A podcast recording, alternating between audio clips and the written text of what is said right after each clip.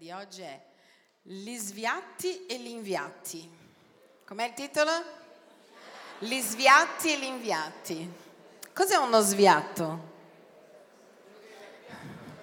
È uno che stava andando sulla retta via e si svia.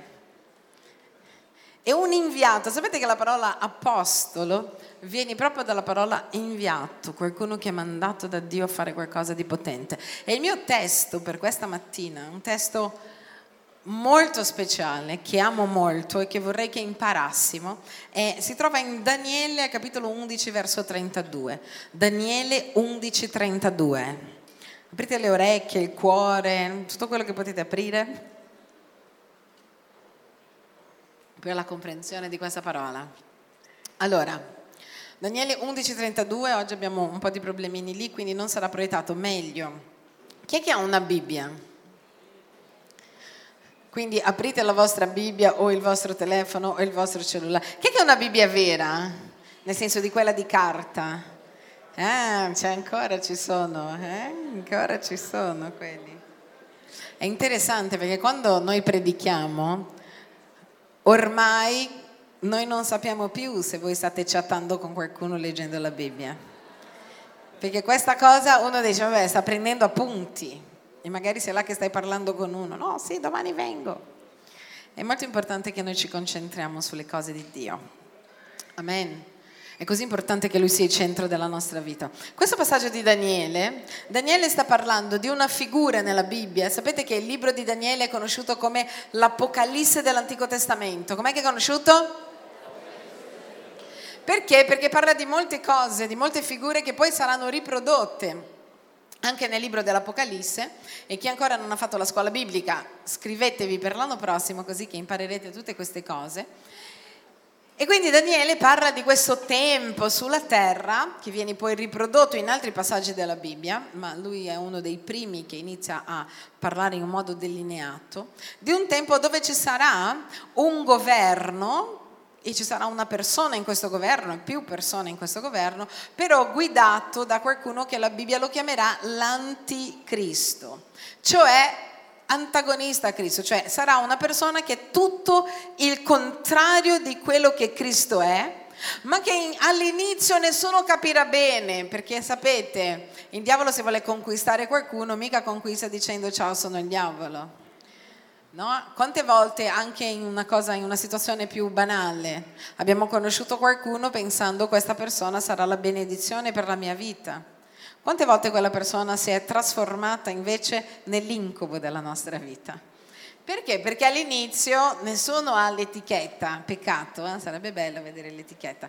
Ringraziando Dio con la presenza dello Spirito Santo a volte noi capiamo anche subito perché lo Spirito Santo ce lo dice, ma se non ce lo dice le persone sembrano sempre carine, eccetera. E questo governo quindi, la Bibbia parla di questo tiranno, di questo governo iniquo e inizia a elencare tutto quello che farà questo governo iniquo. Quindi che eh, cercherà di profanare il Tempio a Gerusalemme, che lotterà contro i santi di Dio, eccetera, eccetera. Ma il mio tema non è l'Apocalisse. Il mio tema è che quando Dio dà questa visione a Daniele, dice una cosa che lui farà per quanto riguarda la gente che crede in Dio. Quindi sta parlando di quello che farà in generale nel mondo, nella politica e che sarà un tempo tremendo sulla terra, ma poi parla di alcuni che eh, credono in Dio durante questo governo. E dice così, egli, e sta parlando della persona dell'anticristo, egli corromperà con lusinghe, lusinghe quelli che tradiscono il patto. Dite com'è, quelli che tradiscono il patto. Quindi sta parlando di persone che hanno un patto con Dio e che lui con queste persone li corromperà con lusinghe. Quindi vuol dire in un modo finto e dirà corromperà quelli che tradiscono il patto, cioè quelli che rinnegano Dio, quelli che hanno fatto un patto con Dio ma poi si dimenticano che sono credenti e che hanno detto a Gesù vivrò per te per tutta la vita. E qua dice che con lusinghe vuol dire che parlerai in un modo da corromperli e loro si lasceranno corrompere perché sono persone che già tradiscono il patto, tradiscono Dio. Però poi guarda la parte seconda che è la mia preferita, dice ma, dite com'è, ma il popolo di quelli che conoscono il loro Dio mostrerà fermezza e agirà. Dice ma, dite com'è, ma il popolo di coloro che conoscono il loro Dio mostrerà fermezza ed agirà. Ho visto questo passaggio in varie traduzioni e alcune traduzioni lo, lo eh, eh, eh traducono così questo verso. Ma coloro che, a coloro che conoscono Dio diventeranno forte e faranno prodigi. Ma coloro che conoscono Dio diventeranno forti e faranno prodigi. Quindi qua noi abbiamo due categorie di persone. Tutte e due le persone hanno un patto con Dio, tutte e due i tipi di credenti sono persone che comunque hanno scelto Gesù. Voi sapete che quando noi scegliamo Gesù, noi facciamo un patto con Lui e il patto è questo. Dio, visto che tu sei morto sulla croce per me, io accetto che tu sei morto sulla croce per me e io voglio vivere per te. Io voglio vivere tutta la mia vita seguendoti, amandoti, onorandoti. E proprio questa figura è la figura della sposa che abbiamo detto prima nella lode, che quando arriva la sposa nel giorno del matrimonio, in quel giorno la sposa cosa sta dicendo a tutti? Magari là ci sono, quelli era il suo fidanzato, in quel giorno sta dicendo, non c'è più il mio passato, non esistono più le mie vecchie storie. Oggi io metto un anello nel dito e io apparterrò a una sola persona. Non guardo più il mio passato, non guardo più a chi sono appartenuta, ma da oggi io vivrò per sempre con lui. Infatti il matrimonio è un simbolo di patto. E noi sappiamo, soprattutto quando sono quelli più giovani, che dal momento tu hai speranza finché eh, va all'altare e dice, vabbè, ormai sei sposata, è andata, devo farmi una ragione. Ci sono quelli che non fanno mai una ragione, però bisogna farla perché ha fatto una scelta.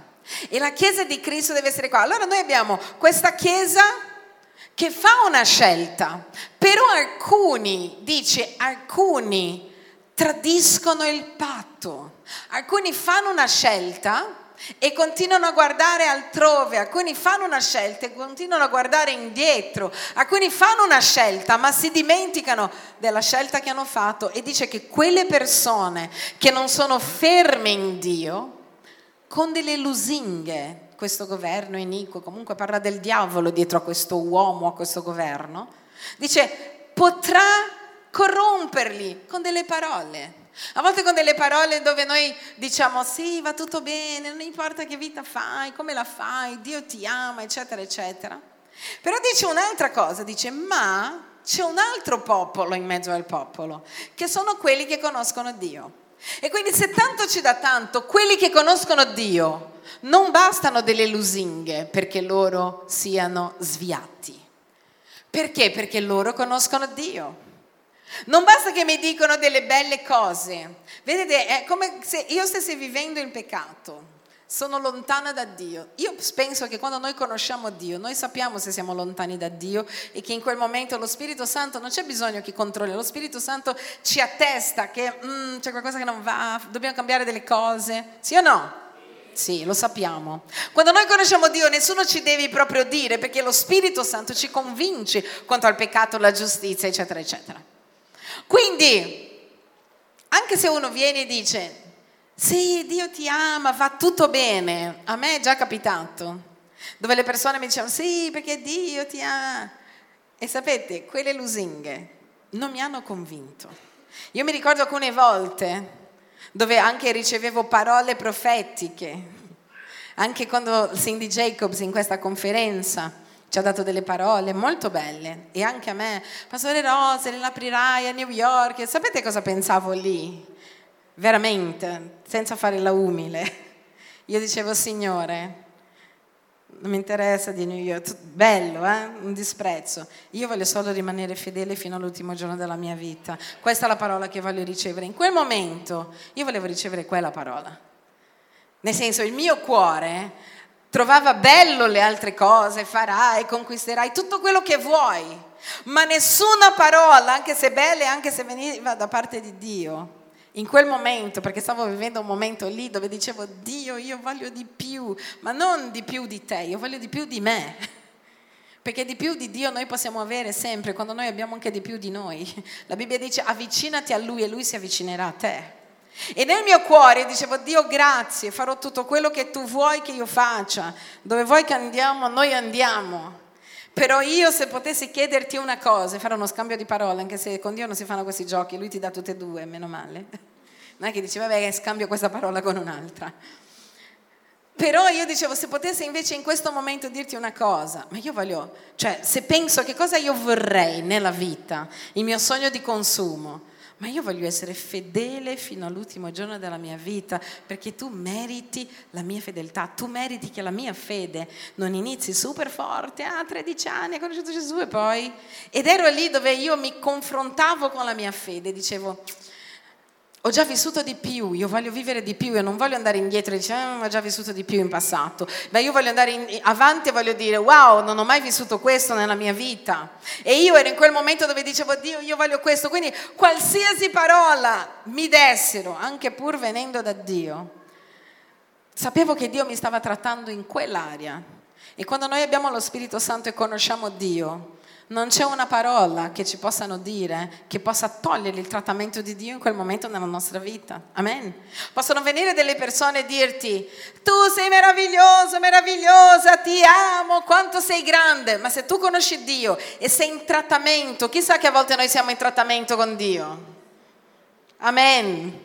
Dove Lui ci metti davanti allo specchio mette una luce, le donne possono capire di più questo, perché noi al buio sembra che siamo bellissime, no? poi ti vai a truccare, ci sono poi quelle luci che sono tremende, bianche, tu guardi e vedi tutto quello che non va, dici ma no, c'avevo pure un punto nero che non ho mai visto. E ci sono dei momenti nella nostra vita dove noi siamo trattati da Dio dove lui ci prende, non è che stiamo peccando, non è che dice, ah, hai fatto un grande peccato, Dio ti tratta. No, no, no. Sono, io, io, dico che sono quei dettagli, non c'è niente di grande peccato. Tu guardi la tua vita e dici, vabbè, sto pregando, sono una persona che prega, va in chiesa, faccio, amo Dio. Però ci sono quei momenti dove lui guarda dei dettagli e ti fa vedere delle cose che tu non sapevi neanche che non andavano bene. E ti dice, mm-hmm. e tu sai che ha ragione. Questa è la cosa peggiore lo sai e non c'è nessuno, neanche il più grande profeta del mondo che possa dirti quanto tu sei meraviglioso, meravigliosa, perché in quel momento tu non vuoi sentire questo. In quel momento Dio ti sta trattando e in quel momento tu sai che Lui ti sta dicendo un'altra cosa personalmente. Perché? Che non vuol dire che quella non sia vera. Perché tu conosci Dio. Ed è conoscere Dio, è la nostra arma di difesa. Quanto più i tempi diventeranno difficili, chi conosce Dio, guarda, è bellissimo questo passaggio, mostrerà fermezza e agirà. Vuol dire che può avvenire qualsiasi vento di dottrina e alla fine dei tempi ci saranno dottrine di ogni genere. Ma tu non, non vai in giro ai venti di dottrina perché tu conosci Dio e tu dici no, no, no, Dio non farebbe una cosa così perché io lo conosco. Quando noi conosciamo le persone, se qualcuno viene e dice quella persona ha fatto questo, se tu conosci bene quella persona dici no, è impossibile, guarda, può fare di tutto, ma non quello. E parlavo un'altra volta con una persona che mi diceva no, perché quella persona secondo me mente. Io ho detto guarda, c'ha un brutto carattere, tutto quello che vuoi, non mente perché conosco. Mi puoi dire altri difetti e magari ti dirò, eh sì, su quella cosa ha proprio ragione. Ma su questo no, perché quando tu conosci una persona, tu sai, tante cose può fare, ma quella no. Chi conosce Dio, quando ci saranno i momenti difficili sulla terra, nella nostra vita personale, dice, mostrerà fermezza. Ragazzi, dite com'è, mostrerà fermezza. Perché non è che dobbiamo aspettare che arrivi l'anticristo perché il diavolo con le lusinghe voglia, voglia portarci via. Vedete, il diavolo può usare delle lusinghe di una donna vicino a te. In quel momento tua moglie non ti guarda molto e quella donna inizia a dire tu sei un uomo pazzesco. Mi piace molto come fai questa cosa. Pensa proprio in quel momento dove tu sai che devi aggiustare le cose a casa tua e che la tua priorità con Dio è arrivare a casa, fare una chiacchierata con la moglie e aggiustare le cose.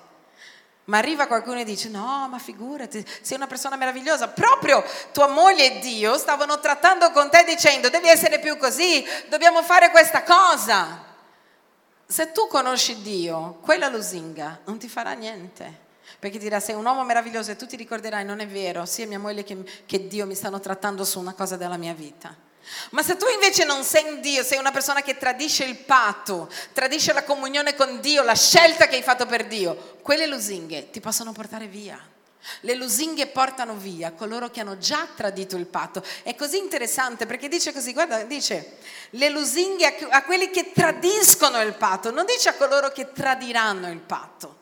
Vuol dire che ci sono già delle persone che vivono con Dio come se non vivessero con Dio. Ci sono già dei credenti che dicono di essere credenti, ma non vivono come credenti, non hanno una vita di preghiera, di digiuno, eh, come stile di vita. No, no, no, vivono la loro vita, vengono in chiesa, hanno già tradito il patto della comunione. Io vivo per Dio, io sono uno con Dio. E dice a quelli le lusinghe hanno effetto. Sei bravo, buono, carino, meraviglioso, tu ci credi?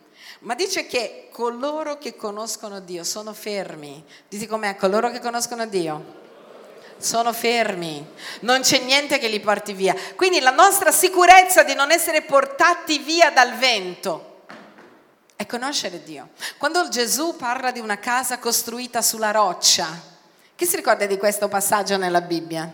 Dove Gesù dice che c'è una casa costruita sulla sabbia, arriva il vento e la tempesta e la casa poi Gesù parla di una casa costruita sulla roccia. Vi ricordate di questo passaggio? Molto semplice. Cosa succede alla casa costruita sulla roccia?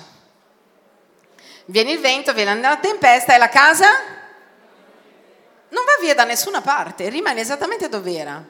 Però quando Gesù sta facendo questo discorso, a cosa si riferisce?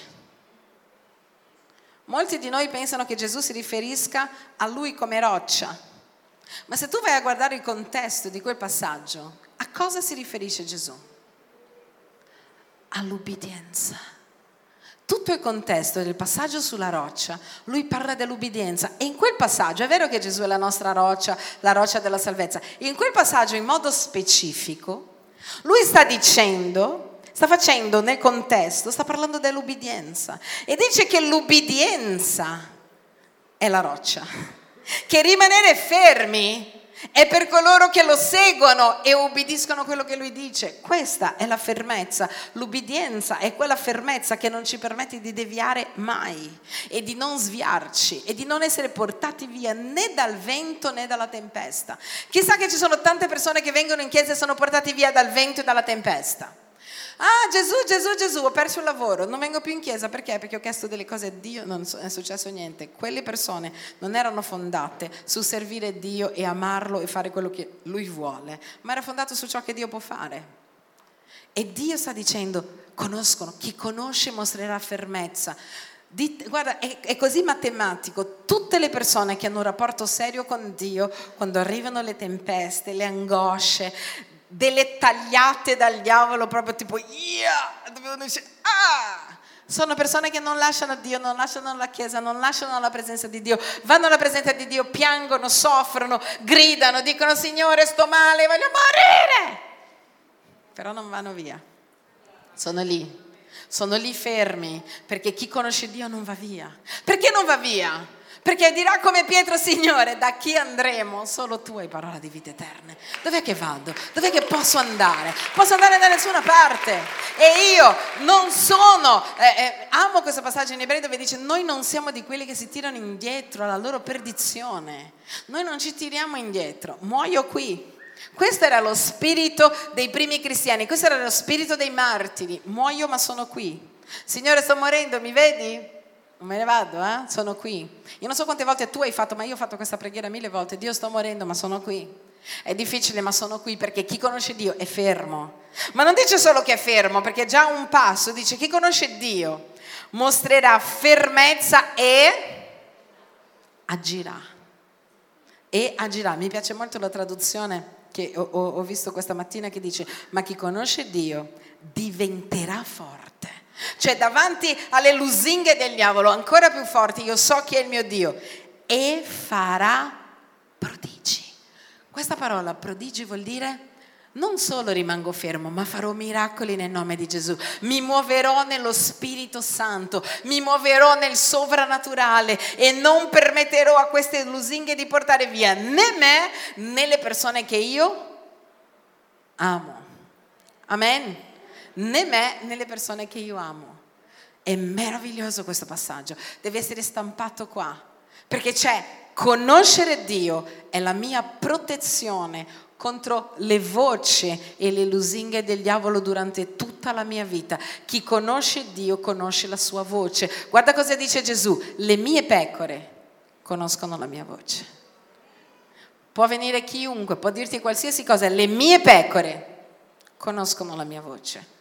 Puoi ricevere anche delle parole, non sto parlando di questa che era bellissima, anche della gente che dice no perché io ho sentito il Signore, ho visto. Tu sai quando è da Dio. C'è gente che dice non so se è da Dio, questa cosa non mi incastra, non incastra, non incastra. Mm, forse devo, mi hanno detto che dovevo curare. Una volta una persona mi ha profetizzato sulla mia vita dicendo sì, io ti vedo sposata che curi tanti bambini. Eravamo ancora, non so, eravamo a casa del pastore Diana, eravamo tre. Io sapevo che non era da Dio, non è che sono messa a digiunare, a pregare dicendo chissà se Dio mi sta dicendo delle cose. Sapevo che non era da Dio e basta. Non perché sia una cosa brutta, sapevo che non era per me quella parola. E non sono entrata neanche in crisi perché io conosco la voce del mio Dio. E quando Lui mi parla, io so l'effetto che c'è dentro di me. Ma per conoscere la voce del mio Dio, devo conoscere Dio. E per conoscere Dio, devo frequentare Dio. E non è che frequenti Dio di domenica. Chi è sposato qua? Com'era all'inizio del matrimonio quando tua moglie ti guardava con quella faccia di devi aggiustare questa cosa che hai detto? Che poi c'era un litigio e lei ti dice così, ti ho guardato cinque volte durante la cena e la risposta è, ma io non mica capito, eh? potevi dirmelo. Perché dico le donne perché in genere sono loro che fanno questa partaccia. Mica capito, eh? E non hanno capito davvero. Passano vent'anni. Com'è quello sguardo? Basta che alzi la sopracciglia così e tu dici oggi a casa non si cena. Basta la sopracciglia, non c'è più bisogno dello sguardo. Sapete che cosa vuol dire questo? Conoscenza.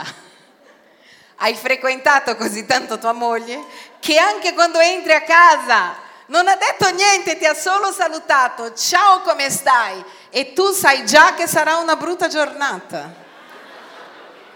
Perché si chiama convivenza, conoscenza e la convivenza e la conoscenza avviene quando tu frequenti le persone. Se tu vuoi conoscere Dio, non pensare che ti basterà la domenica, anche se è fantastico essere qua insieme. Conoscere Dio ha a che fare con ogni giorno parlare con Lui, ascoltare la sua voce, vedere il suo movimento. Sapete, io a volte, quando noi siamo qua anche nella lode come questa mattina, c'è tanta gente, uno dice che bello, la musica è bella, la lode è bella, la gente sta adorando Dio. La gente oggi non stava adorando Dio. Era chiaro e, e, semplice. Io guardavo e dicevo, Signore, questa adorazione è superficiale. Ci sono delle volte dove non c'è bisogno di niente, noi sappiamo che tocchiamo Dio. E non è che perché ho la pallina di cristallo, io come gli altri. Si chiama cosa? Conosco il mio Dio. So quando c'è la presenza di Dio e so quando c'è sempre lo Spirito Santo, vive dentro di noi, ma parlo della manifestazione della sua presenza, quei momenti dove noi sappiamo che in un modo diverso, quasi tangibile fuori da noi, non solo dentro di noi, Dio è lì. E questo viene dalla conoscenza di Dio. Amen. Noi lo sappiamo. E nessuno ci può ingannare perché noi frequentiamo Dio. Dite com'è, per conoscere Dio io devo frequentare Dio. E quanto più io frequento Dio, più io conosco Dio.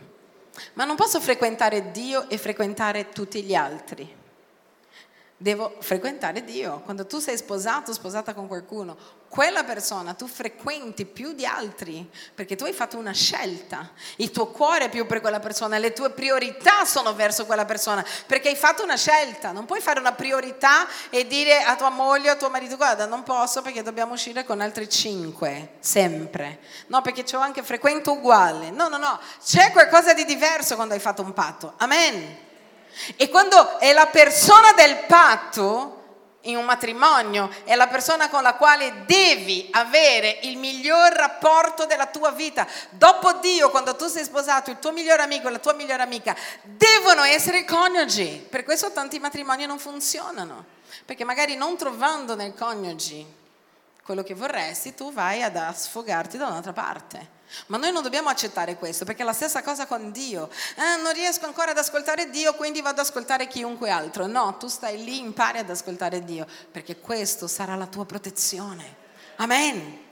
È molto interessante, perché la prima cosa per entrare in un buon rapporto con Dio, quando noi ci convertiamo, che cos'è? Chi lo sa qual è la prima cosa richiesta nella Bibbia per incominciare a entrare in comunione con Dio? Eh? Ancora prima, sì, devi avere fede. Ma devi avere fede. E poi, qual è la predicazione di Gesù, la predicazione degli apostoli? Cosa dicevano? Fate una cosa e poi credete.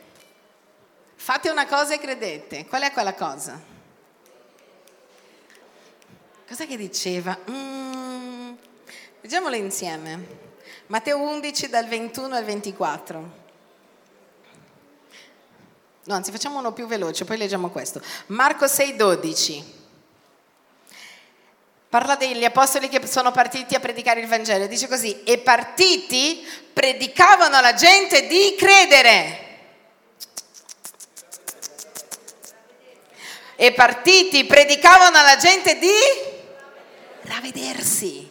Qual è la parola per pentimento, ravvedimento nella Bibbia? Una volta ho predicato tutto un gospel su questa parola, che si ricorda? Qual era? Metanoia dal greco. E cosa vuol dire pentirsi e ravvedersi dal greco con la parola metanoia? Cambiare modo di pensare. Noi pensiamo che ravvedersi sia solo dire ah mi dispiace, no no no, la parola metanoia vuol dire cambiare modo di pensare. Quindi se noi traduciamo diciamo e partiti predicavano alla gente di cambiare la testa. Smetti di pensare come pensavi prima, adesso tu hai la mente di Cristo, pensa come pensa Lui. Smetti di pensare che i tuoi pensieri andavano bene, quello che Lui pensa è quello che va bene per te. Amen. Questa è la differenza tra un vero convertito e un non, non, vero convertito. Chi è convertito non dice io voglio fare questo, chi è convertito dice io voglio fare quello che Dio vuole che io faccia, qualsiasi cosa Lui voglia che io faccia io lo farò. E questa è la persona che è convertita.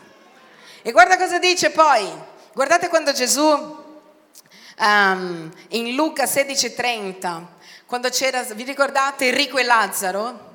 C'è stato un momento dove Enrico eh, parlava un po' con padre Abramo, nel seno di Abramo, era lì che diceva, Signore, è vero, manda, perché non mandi qualcuno della mia famiglia? Magari se vedono te o uno dei profeti, loro si convertono. E lui dice così, guarda, No, padre Abramo, perché Abramo dice, guarda, non si convertono, se dovevano convertirsi, si convertono con la gente che è già lì sulla terra. Se uno deve cambiare, cambia con qualsiasi predicazione, non c'è bisogno del grande predicatore. E allora lui dice, no, padre Abramo, il ricco, ma se qualcuno dai morti va loro, si ra, vederanno, non dice avranno fede.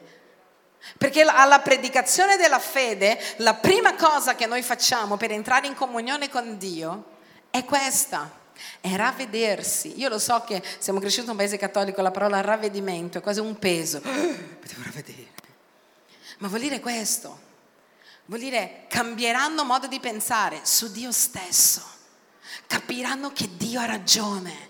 No, no, no, capiranno che Dio ha ragione con chiunque predichi. O quando Gesù in Matteo 11 dal, 20, dal 21 al 24, quando sta parlando della città, di, di Corazzin di Bezzaida, guarda cosa dice. Guai a te Corazzin, guai a te Bezzaida, perché se in Tiro e Sidone fossero state fatte opere potenti e compiute tra di voi, già da molto tempo si sarebbero pentite.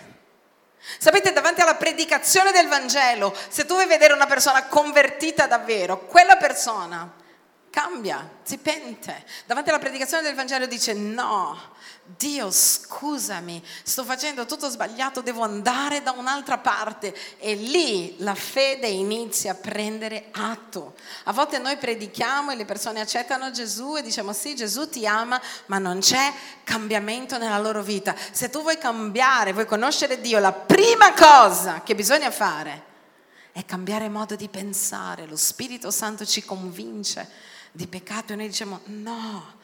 Quante volte siamo alla presenza di Dio, c'è un momento meraviglioso e, e la prima cosa che facciamo è dire mi dispiace Signore, vorrei migliorare per te. Non c'è una condanna in questo. Chi ha mai vissuto questo? Io proprio oggi, durante la lode, c'è stato un momento così particolare dove io non gioivo e dicevo, Dio, vogliamo cambiare per te. Ma è una cosa buona, non era una cosa cattiva. Eh? La metanoia è una cosa meravigliosa, è un senso meraviglioso, è un piangere davanti a Dio con così tanta fede, sapendo che Lui ci aiuterà a sorpassare ogni ostacolo che è davanti a noi. Non è un pianto di mia colpa, è un pianto di Signore, è vero, mi hai messo davanti allo specchio, mi stai dicendo, è vero, io voglio essere quello che tu vuoi che io sia. E quando noi facciamo questo pianto è qualcosa che porta un gran bene dentro il nostro cuore. Dì alla persona che è vicino a te, porterà un gran bene dentro il tuo cuore. Avere la metanoia, il cambio di mentalità, il cambio di azione, il desiderio di fare meglio, il desiderio di rialzarsi alla presenza di Dio. Questo è il primo passo per portarci lì. E se noi viviamo così, noi non ci svieremo Dite come non ci svieremo. La certezza per non sviarci è avere un rapporto con Dio profondo, quotidiano, è avere quel tempo e fatelo per favore nelle vacanze, perché a volte noi facciamo le vacanze e dimentichiamo. Quello che noi diciamo il devozionale. Chi è che ha un tempo devozionale? È quel tempo dove tu ti separi, prendi un po' la Bibbia, la leggi, studi, parli con Dio delle tue cose, dei tuoi problemi. Io sono certa all'un milione per cento che chi ha un tempo con Dio tutti i giorni e impara ad ascoltare la sua voce non avrebbe bisogno del consiglio né mio, né di un altro, né dello psicologo, né del medico, sono convinta. Perché un profondo rapporto con Dio dove Lui parla con te, mentre Lui ti parla, Lui ti guarisce, ti tira l'orecchio, ti fa piangere. Sapete quante volte io penso che io, ma tutti noi abbiamo pianto ore davanti a Dio per delle cose anche successe chissà quando, che è quello che noi chiamiamo cura d'anima, no? Che a volte Dio stesso fa cura d'anima, che non vuol dire che anche eh, gli altri non possono aiutarci a entrare in questa dimensione. Ma se noi abbiamo un buon rapporto con Dio, nessun altro dovrà aiutarci a entrare in questa dimensione. Già il profeta Geremia diceva che quando arrivava lo Spirito Santo non avremo più bisogno di qualcuno che ci insegnasse lo Spirito Santo stesso. Qual è il nostro problema? Il nostro problema è questo. Dio, vado in chiesa, conoscerlo. Sapete qual è l'obiettivo di ogni credente? Essere amici di Dio. Quando io ho conosciuto Gesù mi hanno spiegato una parola in, che era quando là in Giacomo dice Abramo era l'amico di Dio e mi hanno detto che questa parola in greco, non sono mai andata a vedere ma ci ho creduto, credo sia così, che si diceva reuel, voleva dire amico di Dio. E io mi ricordo che questo predicatore diceva pensa, ero piccolino, avevo 13 anni, pensa a essere amici di Dio. E io ho detto deve essere una cosa fenomenale essere amici di Dio. E allora ho pensato, come si fa ad essere amici di Dio? E pensate che stavo pensando con la mia testa di 13 anni e ho deciso che avrei fatto quello che facevo con i miei amici. E io mi ricordo, la mia prima prova per essere amica di Dio. Sapete cosa ho fatto? Ho preso la mia Bibbia ancora cartaccia e sono andata da McDonald's con Dio. Avevano appena aperto McDonald's nella mia città, costava un patrimonio per me che ero adolescente. Io ho detto, Signore, dove porterei il mio migliore amico se avesse la mia migliore amica questo pomeriggio? E io ho pensato, lo porterei da McDonald's. Oggi non l'avrei perché junk food sono cresciuta, ma ai piccoli piace. Quindi sono andata da McDonald's da sola con la mia super Bibbia. Ciao Dio, andiamo da McDonald's. Mi sono seduta in un tavolino e io ho detto, Signore, oggi io e te siamo da McDonald's. E ho incominciato a pregare mentre mangiavo il mio super Burger King. No, non era Burger King, era Big Mac. Adesso Burger King è un'altra, un'altra, un'altra marca. Il mio super Big Mac era. E mentre mangiavo ero lì e dicevo, dai Dio, allora siamo qua noi due, eh? Parlami. E mi ricordo che quel giorno da McDonald's Dio mi ha parlato di una persona che era due tavolini più in là e mi ha detto allora vai da quella persona e parlagli di me. E sapete, ho parlato di Gesù a quella persona e quella persona mi ha detto, sai, io stavo guardando la tua Bibbia e mi stavo domandando, ma questa ragazza cosa fa da McDonald's con la Bibbia? E io gli ho detto, sai, oggi io ho deciso che diventavo amica di Dio e quindi sono venuta da McDonald's con Dio e mentre chiacchieravo con lui davanti al mio Big Mac, lui mi ha detto che ti aveva portato qua perché tu ascoltassi la sua parola. Ed è stato magnifico prima, la mia prima uscita d'amicizia con Dio. Dopo ho usato fare questo sempre, tempi da soli, anche se sei sposato, sposata, prendi ogni tanto un tempo da soli vado a correre con Dio, una volta all'anno io faccio una vacanza, io e lo Spirito Santo. Tutti mi dicono, dai, voglio venire, non venite, è già piena la macchina. Io, Dio, un sacco di angeli, andiamo in vacanza.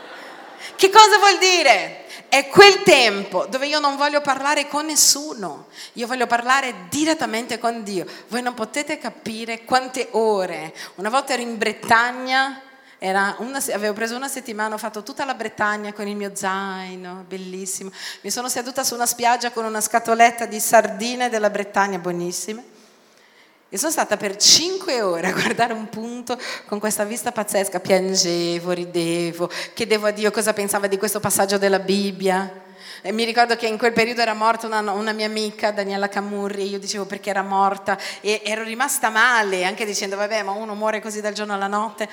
E Dio mi ha spiegato il perché l'aveva portata via con i dettagli, mi ha fatto vedere il suo cuore, com'era, come non era. È stato così bello!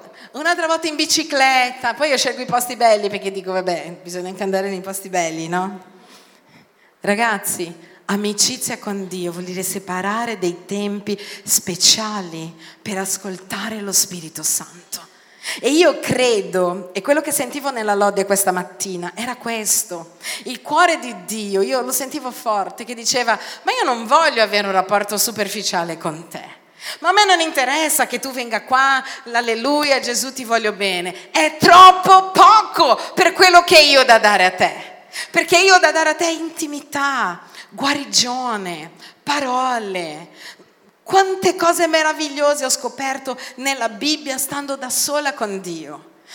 Ho fatto un viaggio quando avevo 25 anni, era stato il mio primo viaggio che era l'interrail, sapete che fate, fanno i ragazzi. Io dovevo decidere se rimanere in Italia o andare via dall'Italia. Avevo portato, avevo pochi soldi, avevo portato un sacco di lattine di tutto quello che potete immaginare.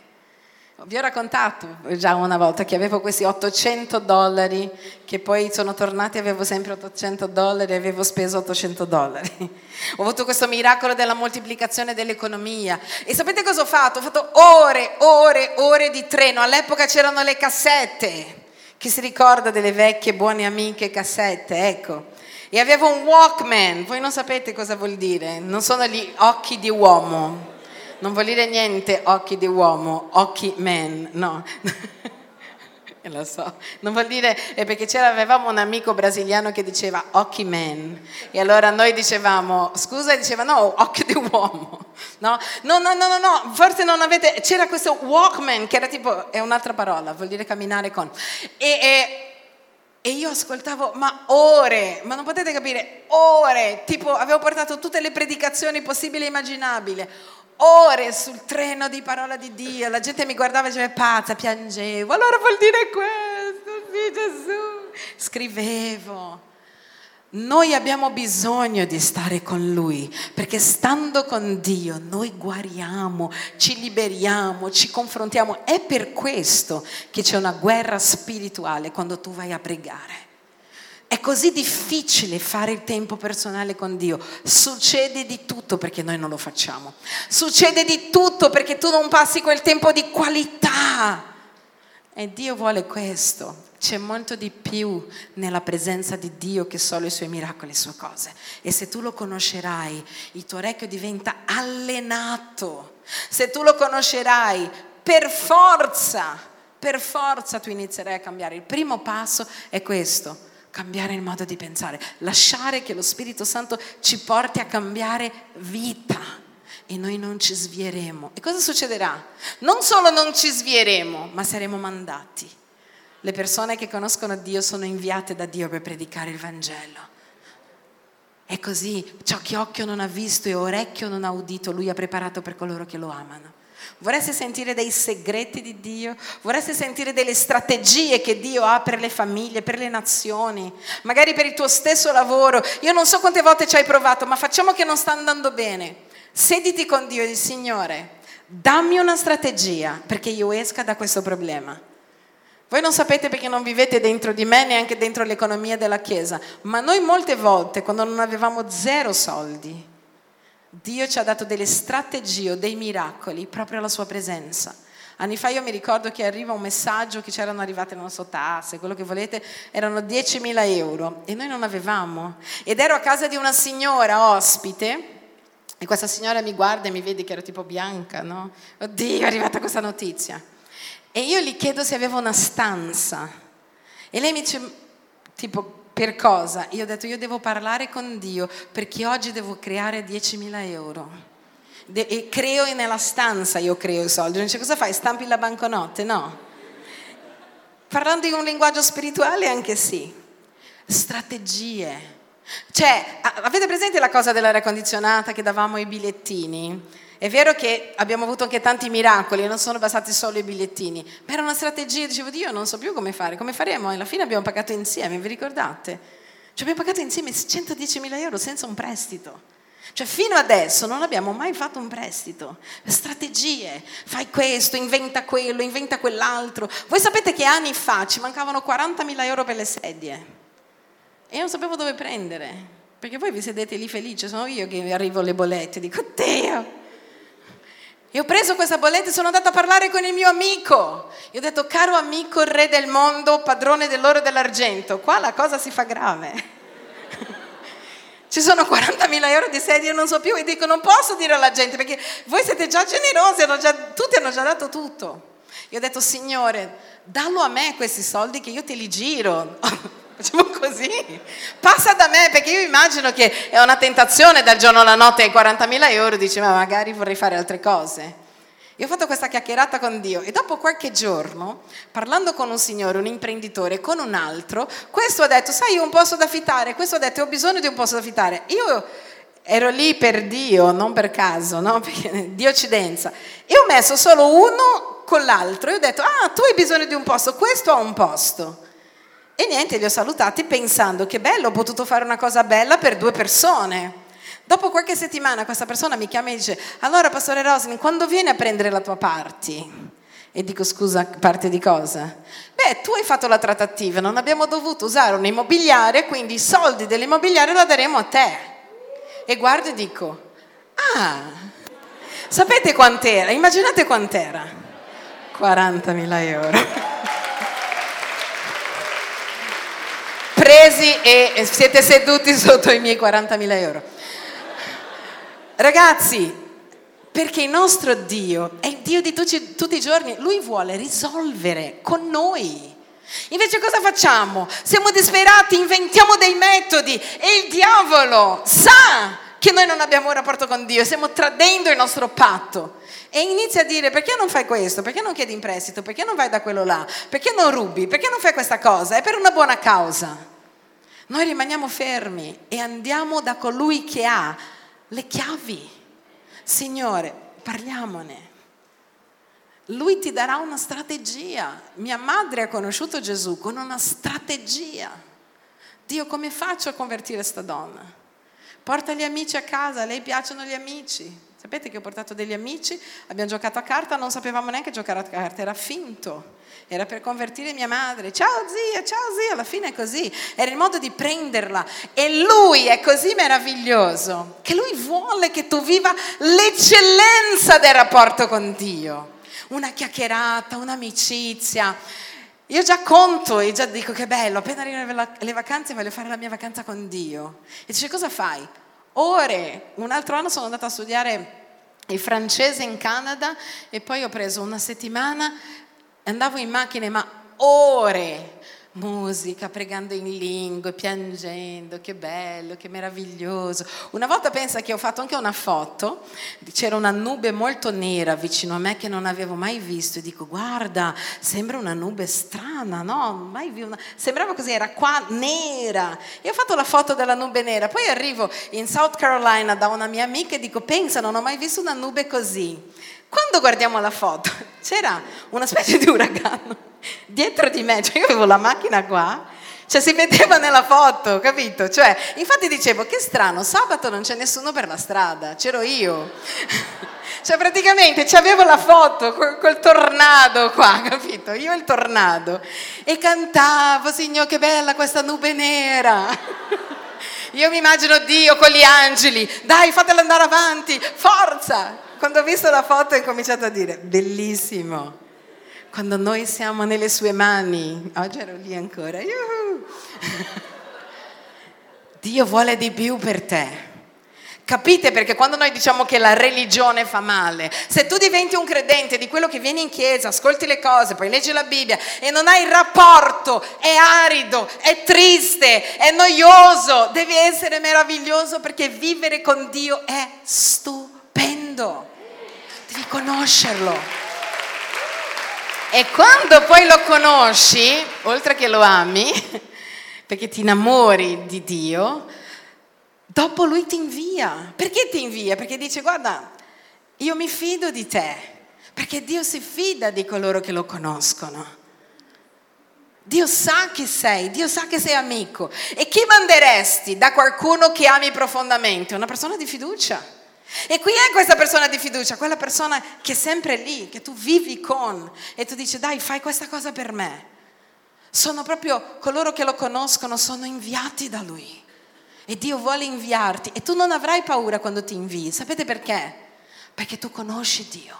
Alcune persone dicono, oh perché parlate di aprire missioni, io ho paura che Dio mi mandi fuori dall'Italia. Ma secondo te non conosci Dio? I comandamenti di Dio non sono gravosi dovunque ti manderà, tu amerai stare lì. Sapete che molte volte nelle conferenze, anche per i ragazzi, io predico e parlo anche della bellezza di essere dove Dio ti vuole, se ti vuole sposato sposato, se ti vuole single single e dico dovunque lui ti metta è bellissimo. E alcune volte ho delle ragazze con l'incubo che vengono a parlarmi. Pastore Roslin, c'è una cosa da chiedere. E qual è? C'ho paura che Dio mi chieda di vivere come vivi tu. E io già mi metto a ridere, perché dico, vedi, già questa paura, Dio non ti ha chiamato. Quando Dio ti chiede una cosa, i comandamenti di Dio non sono gravosi. Genera piacere dentro di te quello che Dio ti ha chiesto di fare. A me viene l'incubo se mi dice che devo sposarmi, non perché trovo che, trovo che la famiglia sia meravigliosa, voglio che fate figli, è bello se è la tua chiamata, però non è la mia. Dovunque Dio ci ha piantato, noi troviamo il piacere in essere lì. Cosa fa? Vai lì, stai zitta, Signore, odio questo posto, rimani lì. Ti sembra un padre che ti ama. Dio vuole che tu ti diverta in quello che stai facendo. Sapete qual è la cosa bellissima? È che se tu comprendi questo, il tuo matrimonio diventerà un luogo divertente, giocoso, servirete Dio insieme. Se tu comprendi anche la bellezza di vivere solo per il Vangelo, è bellissimo. Io camminavo e dicevo, wow, veramente così bella la vita che faccio, che o sei miliardario o missionario per farla, come dice il pastore Subirà. Essere sempre in luoghi diversi, con gente diversa. C'è gente che gli viene l'ansia quando io dico letto diverso, gente diversa, luoghi diversi. No, come farei? Non è la tua chiamata, quando Dio ti chiama, tu ami. Voi non potete pensare, io quando sono in un aeroporto, mi viene una specie di... Non so spiegare, entro in aeroporto, sono contenta, c'è la coda e dico meglio. Dicono cancellato l'aereo per 5 ore, dico shopping, perché faccio shopping negli aeroporti, non ho mai tempo, bello. Poi non compro mai niente, ma guardo. Contenta, entro in un albergo, adoro l'area dell'albergo. Perché? Perché Dio ci programma per fare la sua volontà e Lui vuole che noi troviamo piacere in quello che noi stiamo facendo, perché Dio è un Dio buono. Perché uno resiste? Perché uno resiste nella sua famiglia o resiste nel servizio di Dio? Perché noi sappiamo che quella è la volontà di Dio per noi. Per questo viviate una vita meravigliosa. Viviate una vita piena di Lui. Imparate a conoscerlo meglio. Magari anche in queste vacanze prendi un giorno, due, non lo so, vai in montagna, dove, dove ti piace.